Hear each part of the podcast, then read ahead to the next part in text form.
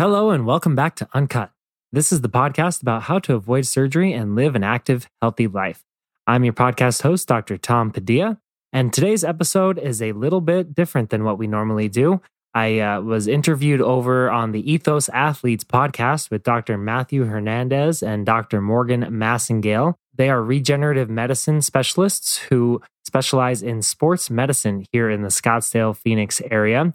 I work quite closely with them on a lot of different patients when it comes to people who need regenerative medicine to stop further cartilage damage, stop tissue damage, heal tissue damage that's already been done to an extent where physical therapy is uh, helpful, but not able to get it all the way done. I'm excited to bring to you an interview where Dr. Matt interviewed both Dr. Morgan Massengale and myself she is a spine specialist, had a two year residency. You'll learn more details about her in the show, but sit back, relax, and I hope you enjoy this interview where Dr. Morgan and I go back and forth on the best and gold standard treatments for chronic low back pain. These are treatments that, in my opinion, hands down, need to be tried before surgery. You'll hear why in the show. I'm excited to bring this to you. And if you do love Dr. Matt's interview style, I highly encourage you to go out and check out the Ethos Athletes podcast. You'll find he has a lot of great content over there, as well as having some interviews of both myself and uh, my other physical therapists who work at the Doctors of Physical Therapy here in Scottsdale. So I hope you enjoy the show afterwards. If you'd like to rate it, uh, like it, share it with a friend, um, feel free to do so. And uh, thanks for tuning in. You're listening to the Ethos Athletes podcast, where we believe that your health is the number one resource you need to accomplish your dreams. My name is Dr. Matthew Hernandez, and I'm a physician dedicated to helping my patients maintain their active lifestyle and continue doing what they love. I'm sitting down with other experts so that we can provide our listeners with the knowledge they need to improve their health and live their best life. Hey everyone, this is Dr. Matthew Hernandez, and you're listening to the Ethos Athletes podcast, where we provide resources to help you stay active. We're going to be starting a new series on low back pain. And for this particular series, we're going to be diving into common misconceptions with low back pain and then breaking down the cause and effect of low back pain as a whole and giving you a better understanding of how you can go about approaching it and getting it treated. For this particular series, we brought on two special guests. Dr. Tom Padilla from the Doctors of Physical Therapy. Hey. And Dr. Morgan Massengale, who is the newest doctor at Ethos Integrative Medicine, where she specializes in spinal health. Hi. In this very first episode, we're going to be talking about common misconceptions that we as providers hear when it comes to low back pain. Not only break down these misconceptions, but kind of give you a reason why that these misconceptions aren't always true and some things that you should be asking uh, when you hear these particular myths. Before we get started, Dr. Morgan is a, a, new guest to our podcast as a whole. So, can you give us a little bit of your background, your training in spinal care? Sure. So, I came to naturopathic medicine as a second career. I actually started uh, as a youngin in the uh, clinical research industry, and I worked in the orthopedic field. So, I have a lot of experience with pre and post surgical pain management as um, it was a background there. A lot of my experience there led me to naturopathic school in a variety of ways as a student, I really fell in love with regenerative medicine. Um, they kind of make a joke that you go into medicine to treat yourself or treat someone you love. And uh, definitely the case for me. So I ended up doing a two year residency after medical school um, at the Neil Riordan Center for Regenerative Medicine under Dr. Clee Bethel, really studying image guided um, spinal injections. So that's what I spent two years of my life dedicated to uh, learning all about. And I'm really excited to bring that here to Ethos really excited to have you here. Uh, Dr. Massengale is one of two residents that have completed the residency training and this uh, very specialized training uh, in our profession. So she's one of two doctors who have completed this. And so, you know, we're definitely happy to have her as part of our team here.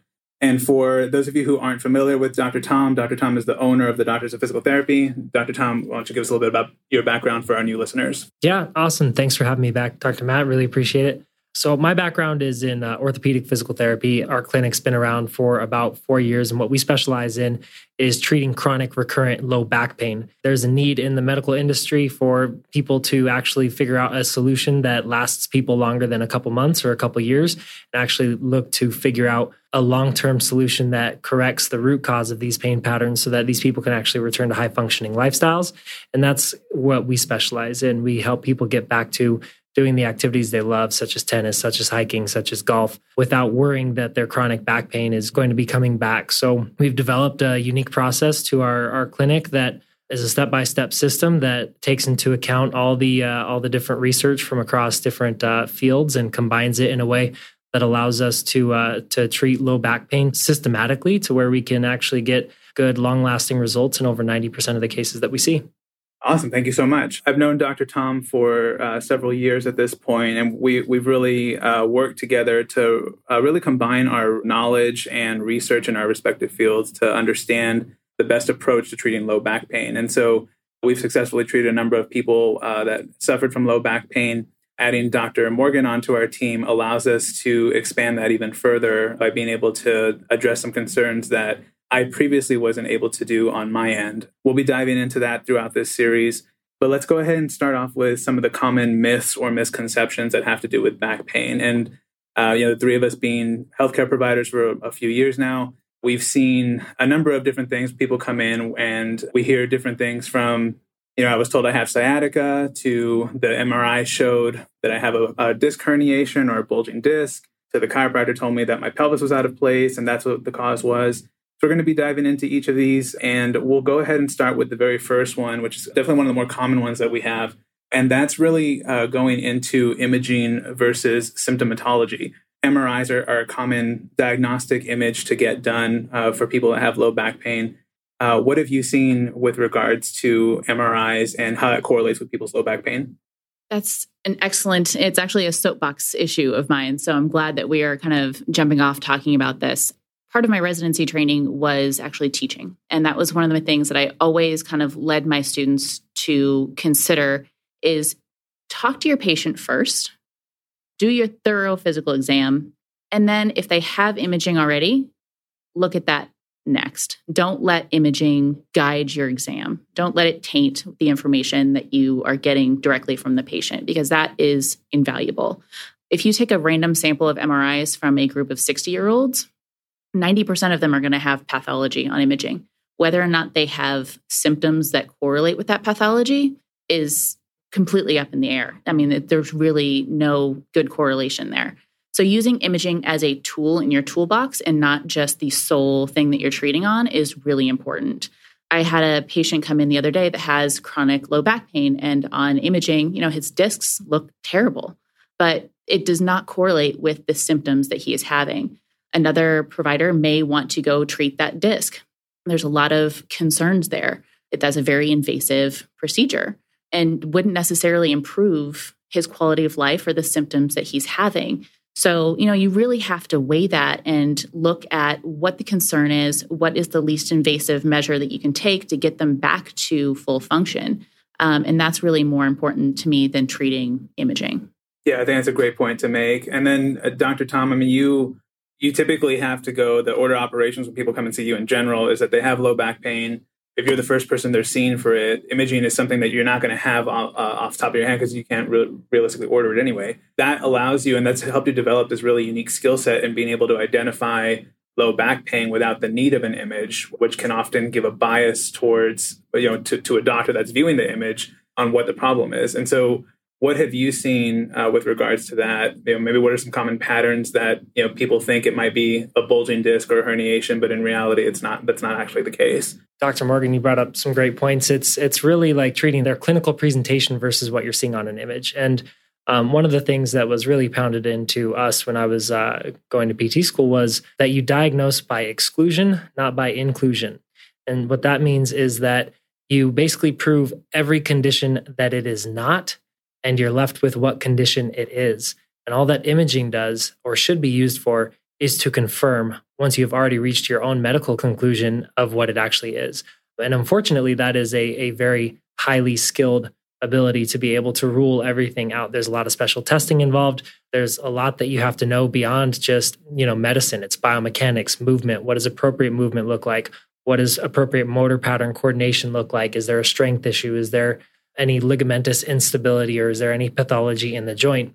And what you're doing is A, diagnosing the symptom, which is where the pain is coming from, but B, the second part, which is where you get the long term solution for people and actually uh, figure out what's going on, is finding out the root cause. So, all of those things I mentioned motor pattern coordination, ligament instability, misalignment issues, firing pattern issues those are all things that can potentially be contributing to what would eventually become the symptom, which is what you would only be finding by doing the imaging. What needs to be done, and what we often see in the clinic, is that a lot of people have either a relied on imaging which as as dr morgan said there's tons of people without any pathology that have terrible imaging and on the flip side of that it drives some people nuts when they have awful pain and there's nothing yeah. on the image and Absolutely. they just want to be told like what's wrong with me right and they're looking for this image to to tell them but it's it's that their symptom has nothing to do with what's actually causing their problem. So mostly what we see and what we do is figure out the root cause, which to us means a movement pattern or a series of, of uh, other other contributing factors, such as the ligaments, the muscles, the soft tissues that surround it, the tendon health, the chronicity of it, and does that mean that there's scar tissue and adipose buildup involved, and and how do you actually build a treatment plan that accounts for all of that rather than simply the one tissue that's now giving you pain? I, I, think that's really important. Really understanding what those referral patterns are, and if there is imaging, again, does it make sense with the actual presentation of symptoms? And you know, uh, Dr. Morgan, you uh, talked about a patient that you recently had where those that imaging and symptoms didn't match up. Why don't you tell us a little bit about what that looks like? Patient came in and had fairly significantly degenerated discs for his age. He was not presenting with discogenic pain. His pain was presenting unilaterally out on the right side Furthermore, on the imaging, he had disc herniations that were bulging out to the left. And according to the radiologist, you know, impinging on some of those nerve roots as they were exiting, had no left sided symptoms. So if you were just going in and treating imaging and treating all, you know, left sided or central tissues, you're not going to resolve that right sided pain that he's having. Um, so you really have to look further into, you know, what the symptoms are. I also like to look at the imaging myself. I love radiologists. They're great. They're, you know, well trained, but they're looking for different things that I'm looking for. And they've never met the patient. Um, they don't know that it's a right-sided issue. They're looking at slices of film and that's what they're making comment on. And that's valuable, absolutely. But there's other things that, you know, in my training I've been tuned into to look for. So yeah i like to look at imaging myself and kind of go from there as well. Yeah absolutely. What are some things that you find that uh, radiologists often or maybe not miss but they, they don't comment on? A lot of times i have patients come in with facet arthropathy and they have significant symptoms due to that um, where there really isn't a whole lot of comment made on the imaging about that particular joint um, it could be you know the maybe the radiologist didn't think that that's where their pain was coming from. It also could be that, you know, MRIs are taken in slices. You don't get a continuous look through the tissue. And so if you're only seeing part of a joint, and you're not wanting or willing to make a comment on that joint because you can't see the whole thing. It wasn't included in your slice.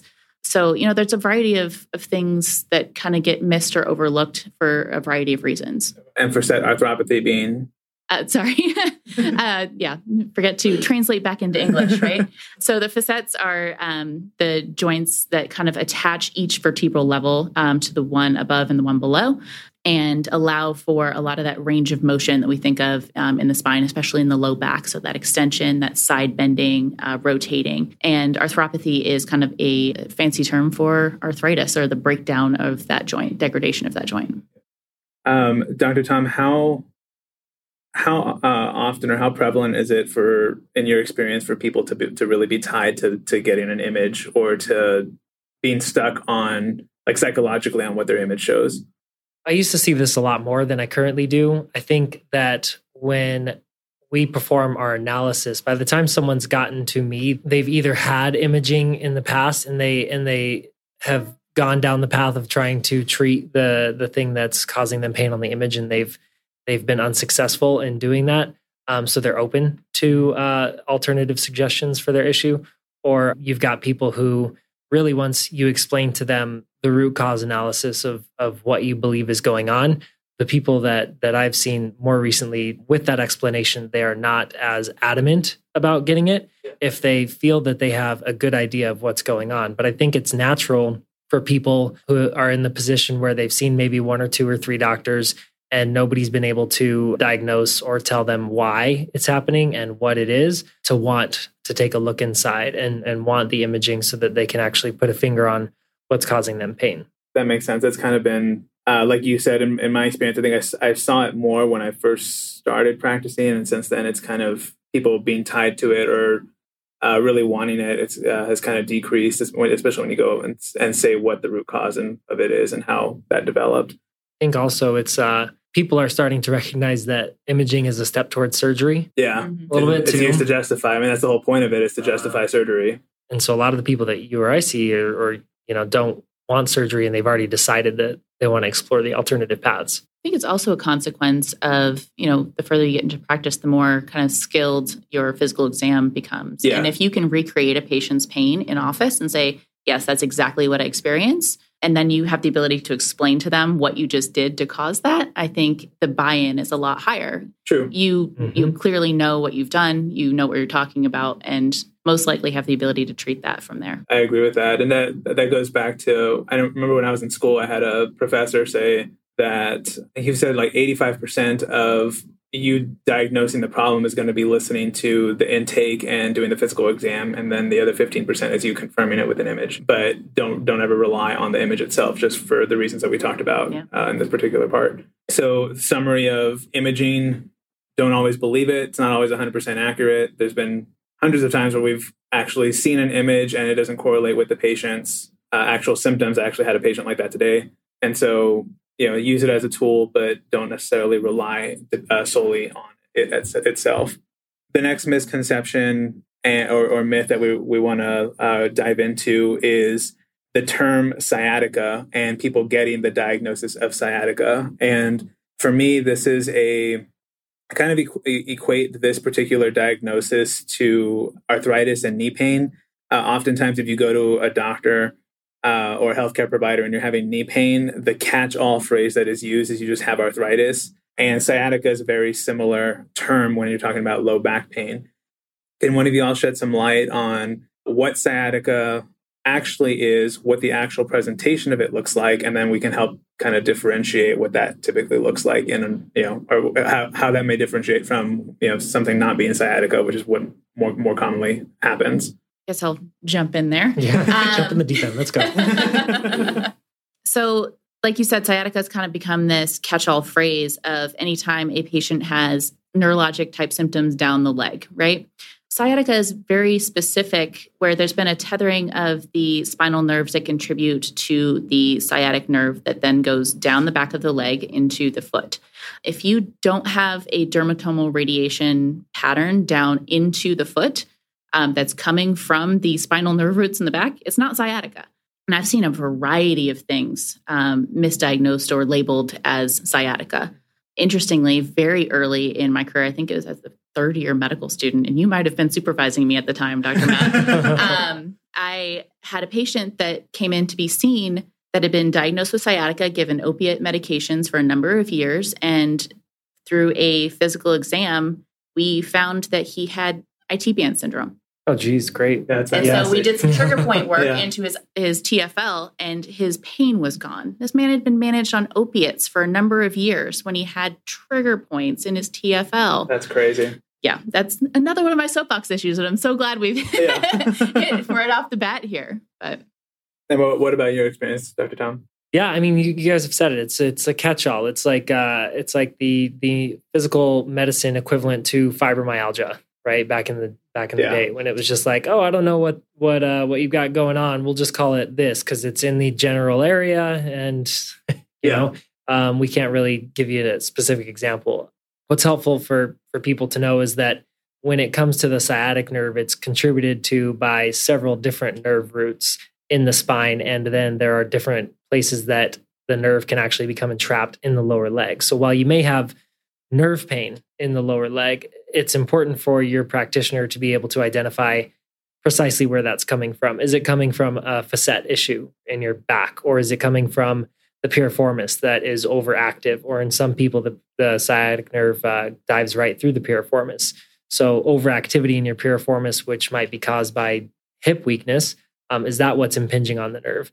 Establishing whether or not you do actually have a nerve issue would be a good idea because, as Dr. Morgan pointed out, could be an IT band. But beyond that, being able to establish where exactly in the chain that entrapment is occurring, because your treatment's going to look different uh, for for each one of those things. A lot of my clients will come to me after they've had injections, epidurals uh, into the back at different nerve root areas to see if that will calm their symptoms. And maybe one time it works, but the second time it doesn't. And the scary thing is that the next recommendation is, well, we should do surgery, right? Or maybe it means that you got lucky the first time and that the, the second time showed you that that's not actually uh, the root cause of the issue. So I think that's that's the scariest part of the misnomer of sciatica is that it's a catch-all and it's used um, to prevent someone from actually having to figure out the real issue and where that nerve pain is coming from. With regards to the sciatic or the sciatic nerve and, and the term, the diagnosis of sciatica, I think one of the other like big buzzwords uh, when we're talking about sciatic nerve specifically is uh, piriformis syndrome. How how common is that actually? And is that something that you know you all have seen in your clinical patients and stuff? So you'd have to remind me exactly the, the clinical presentation of piriformis syndrome because um, as far as I can remember, it's just like pain deep in the glute. In my practice, we focus more on diagnosing things by what's what's causing it, and that would be more of the symptom. So in terms of like how common is pain in the glute, pain in the glute can come from facet arthropathies, which uh, Dr. Morgan already talked about. It can also come from sciatic nerve entrapment. It can come from piriformis syndrome, but then you have to start unpacking that what is piriformis syndrome in the first place? Like everybody's got two piriformises because you have one. Does that make it right. make it a syndrome? yeah, for sure. And like, why is this one behaving differently than the other one? Right. You know, and so these are the questions that you have to answer because uh, you know that type of diagnosis is a symptomatic diagnosis that just says has pain in the glute, right? Which tells you nothing right about why. Yeah. And, and, Did that and, answer your question? Yeah, no, that, that's great. and that, that's that's really what I wanted to shed some light on because I I've seen a lot Doesn't of exist. yeah, I've, I've seen a lot of uh, I've seen patients who come in. They thought they had sciatica. They went to someone else before me. That person said, "Well, it's not sciatica; it's piriformis syndrome." And so then, then they come into me. Well, I'm still having this piriformis syndrome issue. It's like, okay, well, what's the cause of the whole thing at the end of the day, right? Like, the I mean, is it in fact that the piriformis is tight enough towards actually pushing on the nerve that and then you know on the sciatic nerve and that's what's causing the issue in which case you know you can go with either one of the previous diagnoses or is there more to it than that? And so i think shedding some light on that was good. How about in your in your case dr morgan what what have you seen with regards to that particular term? You know i agree with everything you just said dr tom. You got to investigate what's causing that piriformis to behave badly right? It didn't just wake up one day and decide like i'm on strike or whatever. So working with physical therapy is really big uh, for me on that particular issue. Um, now, I think there's you know some things that you can do to kind of manage symptoms while you get the surrounding musculature back in line or whatever the you know root cause is. But um, definitely working back from there is important. Yeah, absolutely. I always tell people muscles are not intelligent. They are not proactive. They are reactive. Yep. They react to a stimulus or something else. They do not wake up and decide to go on strike as you said. I like that. In keeping with muscles, the QL is another buzzword that kind of gets thrown around as a cause of low back pain. So, can you talk about what the QL is? How often have you seen it actually be the cause of it? And then why is it tight in particular, which is typically what people state when they're when they blame it on the QL. Yeah, so this is this is the common muscle that gets blamed in the uh, throwing your back out phenomena, right? Where you just decided one day to throw your back out, picking up a Kleenex or something, even though earlier that day you may have lifted something really heavy or had a great workout, and all of a sudden you bend over to uh, tie your shoes and and you're floored.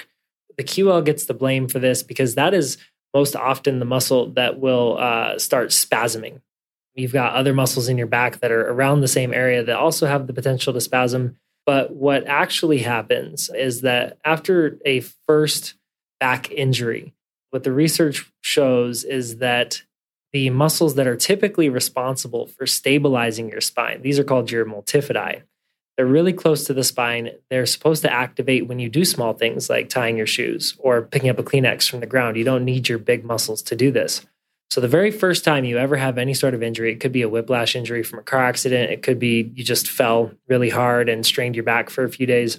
Your body goes into a protective mode where it starts using the QL and it starts using the bigger lumbar paraspinal muscles to perform a splint or a brace so that whatever muscle originally got strained can heal. The problem is that this pattern exists well after the original insult or injury. And the reason is because of something called neuroplasticity, where your brain starts to relearn and develop these new patterns. And if that pattern exists for long enough, eventually that pattern becomes stronger than the natural pattern, which should be to use the small muscles to stabilize your spine. So, what happens when you throw your back out is you've been going around, your multifidi haven't been active anyway because your body is doing this other pattern you have a great workout, you're using all the big paraspinal muscles, the QL, during your workout to stabilize. And then you go to do something simple, like pick up the Kleenex or tie your shoe, which your brain doesn't perceive as a heavy task. So the multifidi don't fire because they haven't been. And the QL and the, all the other lumbar spinal muscles are exhausted because of the workout that you just did, or just because they've been active all day, every day. And all of a sudden, you have a destabilizing moment in your spine. Your body freaks out, it clamps down, the big muscles come in, it causes a, a sprain of the facet joints in your back, as well as potentially muscular strain again, as that QL once more never gets a break because now it's on during all your daily activities, as well as being called upon to splint for whatever other issue you just caused in your back. So great explanation. Was it? yeah, okay. that was I good. felt like you got a little long there. But... no, no, no, you're good. I, I, I think the more detail we throw in, the better. Yeah.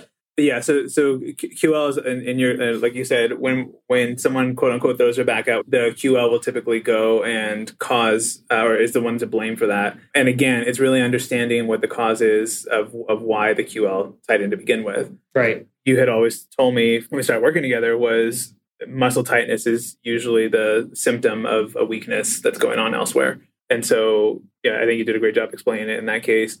Dr. Morgan, when we're looking at muscle tightness as a whole, I know oftentimes, you know, with with our training and injections, and I think oftentimes we see providers who will go and uh, inject tight muscles with like a trigger point, different things like that, because it it does give some relief to sure, the yeah. patient that's uh, short term. What's the long term effect? At the end of the day, are we doing more harm than good when we do these injections? Or someone that does dry needling, you know, where they, they put a needle into the or, or acupuncture in, into a um, into a tight muscle? Like, what, what's the, the end game of that? And is it doing more harm than good? So that's one of the things I love about the kind of integrative team approach that we take here is that you're not doing one thing in isolation. If you're going in and just turning off a muscle that is spasming and not addressing why it was spasming, you are doing more long-term harm than you are doing good because you're like you're saying, re-destabilizing that area,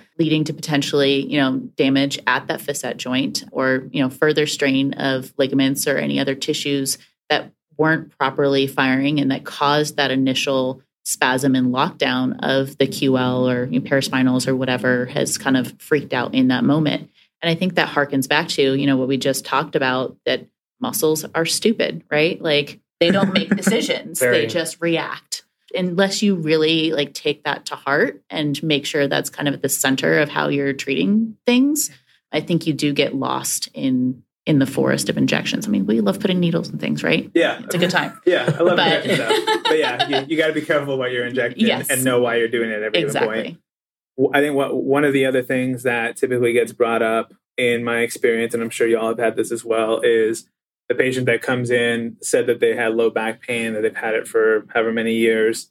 They've gone to the chiropractor. Chiropractor says their pelvis is out of place. And so then they go and do a bunch of treatments on it, put the pelvis back in place. It, you know, holds temporarily. They're back the following week. Um, the pain's gone for, you know, a day or two after the adjustment and it comes back. Why does it keep coming back?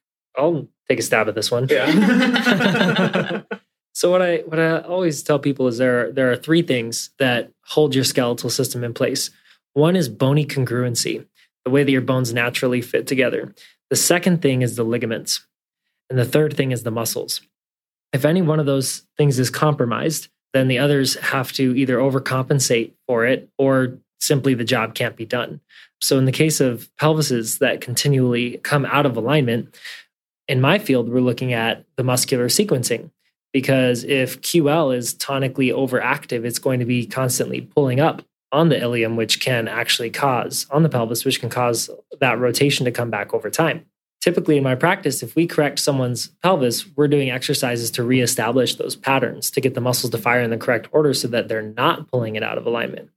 And then when you get to the situation where that's been working well for someone, but then they they up their game, and this happened a couple months ago in, in a client that we both see that um, went out and started playing tennis really vigorously after she hadn't been able to do that for for 10 years but she felt so good that she she did it and she had a little recurrence of of her uh, her back pain. And the conclusion that we come to at that point is well the muscles are firing very well. There's been no changes in your bony congruency. The ligaments must be compromised right? And and that's where you guys all come in is if we have a muscle for example that uh, the multifidi that has been so atrophied by the time that we start to rehabilitate someone that they can't get the right firing patterns down and they can't stabilize their spine. We need things like platelet poor plasma to be able to heal that multifidus so that we can reestablish that connection. And if that's not the case, if there's ligamentous laxity because of how long this person's pelvis has been out of alignment or other issues that might contribute to that ligamentous laxity, where can we do some prolotherapy or, or other things that you guys have under your belt to, to stabilize that?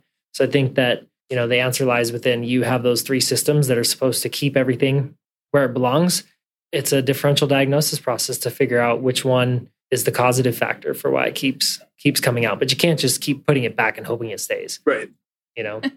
Isn't that the definition of insanity? Yeah. right? Over doing the same and over and thing over over and over and over again? Yep.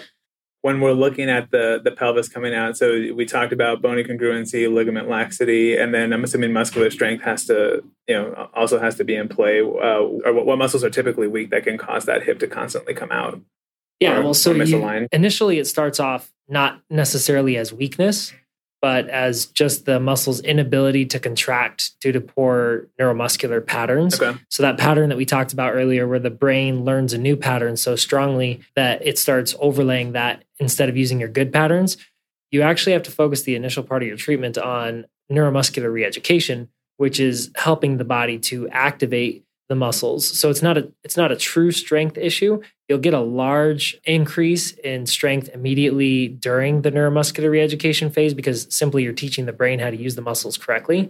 But then once that has occurred, depending on how long that atrophy or that disuse has taken place, then you begin a more actual rehabilitative process in terms of like strength training. And in cases like that, you're looking at the the multifidi and you're looking at the deep hip muscles, the gemelli, the uh, obturator internus and externus. Where a lot of people will uh, fall short on this is a lot of PTs will focus on tiny little bands or tiny little weights or table exercises for way too long and forget that even these little muscles actually have to go through what's called progressive resistance training, where you increase intensity, you increase load, you increase the dynamicness of the movement, and you make it progressively harder so that these changes actually can last. when we're looking at um, in, in addition to those the muscles that you named uh, i think one of the things that i've seen a lot of is where we have issues uh, or pe- people are told you just need to work out your core. Can you talk a little bit about what the core is? How much does that impact everything? Uh, and how often have you seen it be a factor in issues with low back pain? The issue with that general statement is uh, is about the the well, it's about the generalness of it, right? Yeah. it's about that the core is this. It's a complex system. When people think of the core, they may be thinking of the rectus abdominis or the abs, like the six pack abs or the obliques. And so, what'll happen is a lot of the time, PTs or, or trainers or whoever's administering the exercise will give global core exercises. So, like planks and bird dogs and side planks and and uh, rotation drills. And these are all well and good, but the issue is that the deep muscles, um, which my definition of the core is a little bit different. It's the multifidi, the pelvic floor, the diaphragm, and the transverse abdominis. Those are the things that surround your organ system, your thoracic cavity. Those are the things that should be active in um, anticipatory stabilization, which is what uh, we talked about earlier with having that base stability before your body has to do anything to move. When you go straight towards these larger exercises that require more of these muscles to be recruited, the issue is that you're going to continue using poor patterns because you're doing exercises that are at a level above what is currently possible for the muscles that have been disused and atrophied. When you're first starting out, you're not doing these global core exercises. You're doing very specific exercises to the muscle groups that, in a way, in positions that decrease the likelihood that you're going to be activating these other large muscle groups to give those a fighting chance to actually start working. And then you can get into, you know, a couple months down the road is these more global exercises, but the small ones, they need to catch up first.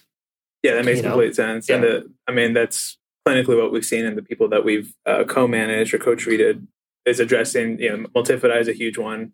We talked about that, you know, atrophying uh, to some degree where it starts to lose its, you know, mass essentially or its muscle fibers. And so we can go and treat that uh, with a number of different things. The last misconception that I actually wanted to jump in. Oh yeah, one, jump in. one extra thing there. Go for it. Um, there's a patient population where that what you brought up is like really specifically overlooked and undertreated, and that's women that have given birth. Oh my god, yeah, this one drives me nuts. The Can trauma, I go after her? Yeah. The trauma that the pelvic floor goes through with natural birth, uh-huh. and then if you um, have a cesarean section, there's a whole nother level of trauma um, to that core. What actually truly makes up the core, and we've kind of normalized the issues that arise from that without giving people solutions or avenues to pursue. One of my best friends is a practicing OBGYN, and she prescribes pelvic floor therapy to every woman that she delivers for, which is great. But unfortunately, it's not the norm. And so you have women walking around who, you know, have had one or multiple births, and they've been told that it's normal to pee a little bit when you laugh. Uh-huh. Like that's not normal, guys. It's now. common, yeah. absolutely common. But don't confuse the words common and normal. So that's a little little niche yeah. and something that's near and dear to my heart Absolutely. as you know like that i think really a lot of times is underserved as a population so mm-hmm. well and i mean these women they still have the the hormones that increase their ligamentous laxity regardless of whether they had a cesarean section or not absolutely which increases the play in the pelvis which gives it a mm-hmm. chance to go out of alignment and then if we're going to talk about cesareans you, there's no way you're using your abs the couple days following you know your cesarean section you're using your arms to push yourself up right otherwise you're afraid your guts will fall experience out, right? yeah no you're not using yeah. you are not using those muscles and in that period of time you for, you forget how or your body yeah. forgets how and, and unless you make a conscious effort to reset those patterns um, that's yeah it's absolutely right they're just going to be hardened yeah so just a shameless plug on it. If you want to learn more about both the pelvic floor and uh, cesarean section, we did uh, two separate episodes on these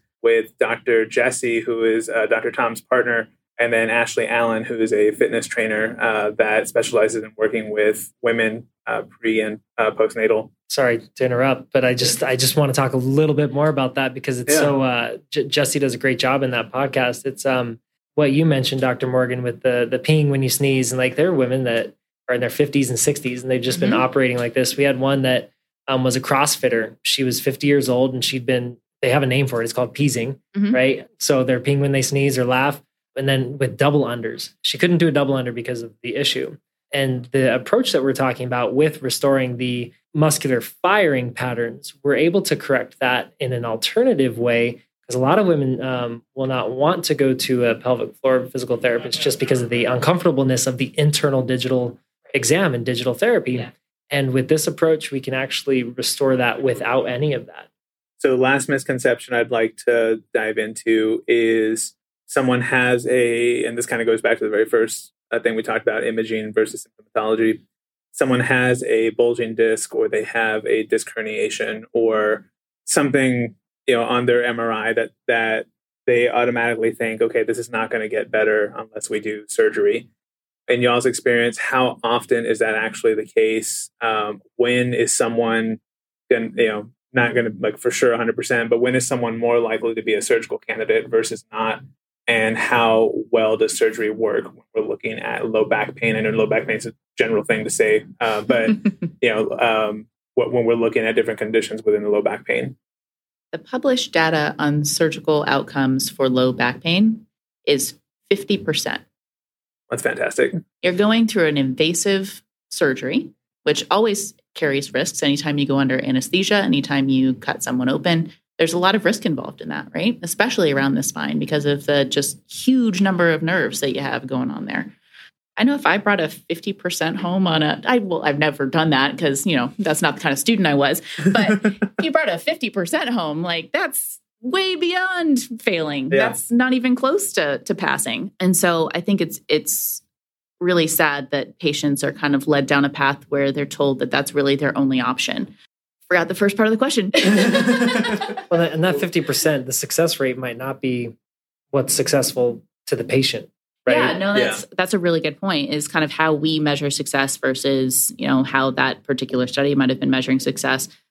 I know in our practice, and I'm sure in your practice too, it's getting patients back to doing what they love to do if your definition of success is that they're no longer in pain but oh by the way you can no longer you know pick up your grandkids because that's dangerous for you or you can no longer play tennis or pickleball which is you know a new yeah. wave uh, that's come out recently yeah, i've um, noticed that everyone's playing yeah. pickleball but if that's something you love to do if my treatment plan includes like oh you can no longer do that in your life that's a failure yeah. um, to me so how about in your experience with uh, regards to when have you seen someone you know let, let's let's start with the positive aspect of it first where when have we seen someone who was given a diagnosis told they need surgery and you know how how often have you actually seen that surgery have to actually happen twice yeah, yeah twice in in uh, hundreds almost thousands of patients you know it's not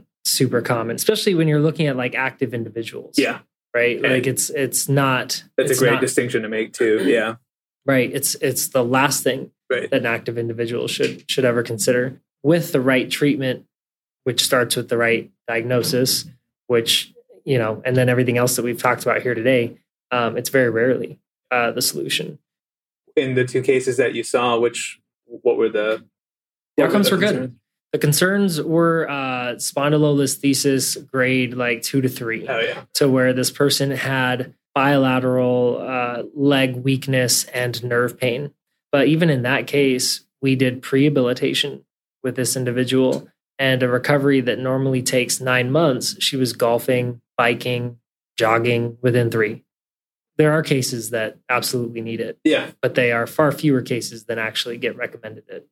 But the, the disappointing thing is that there's also not a plethora, right, an abundance of good care available. So a lot of the clients that we see, they've been to six or seven other physical therapists right. before us. Right. You know, and it's uh, you know, you tell me that you have a hard time getting them to come sometimes because they, they've tried it. Yeah. Right.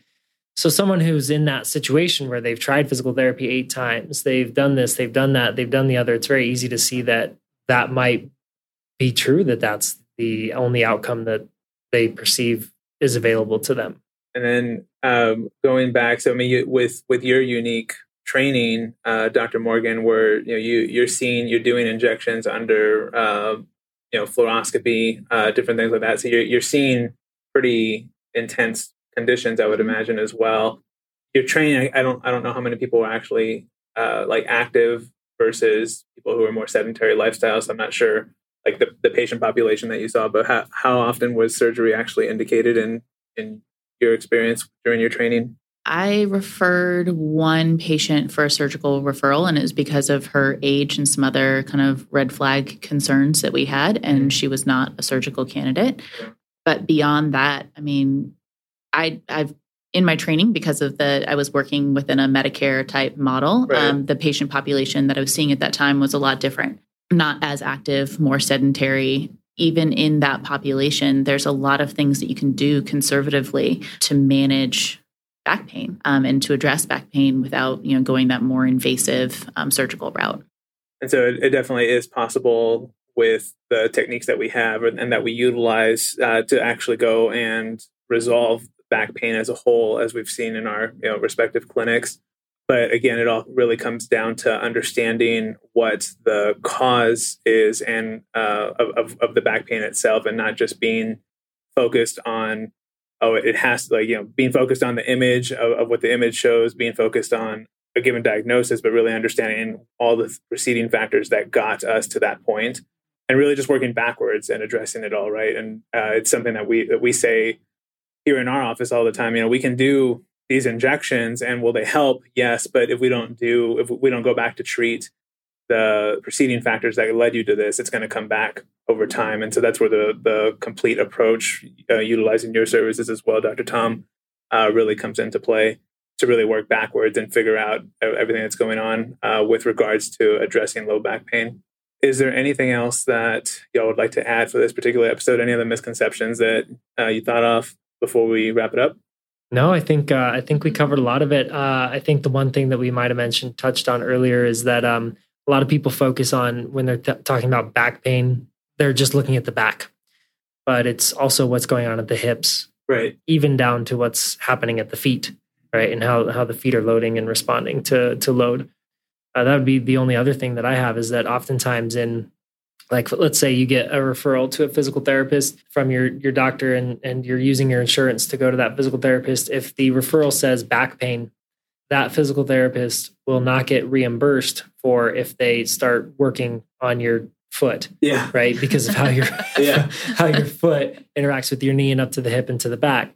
So uh, there is a little bit of a um, they either have to write the note a specific way which is more paperwork and more tedious but oftentimes like a lot of the a lot of the trouble that we're in is because we have started viewing conditions through a microscope instead of looking at the the human yeah I think you bring up two really good points there. One, you know, making sure that you're working with a provider that really understands the kinetic chains in the body is super important. And then two, kind of insurance has its place and the treatments that are available within that model definitely have their place but mm-hmm. you have to recognize that providers are limited by time a lot of times yes. in that model and the ability to do a thorough physical exam in the 5 to 10 minutes that they may be able to see you within that particular model isn't necessarily realistic so a lot of times coming to you know a cash based practice where that provider spending an hour with you, you know, evaluating actually what's going on, looking thoroughly at that kinetic chain, working with a team can be really beneficial. So yeah, yeah it's the value of focus, right?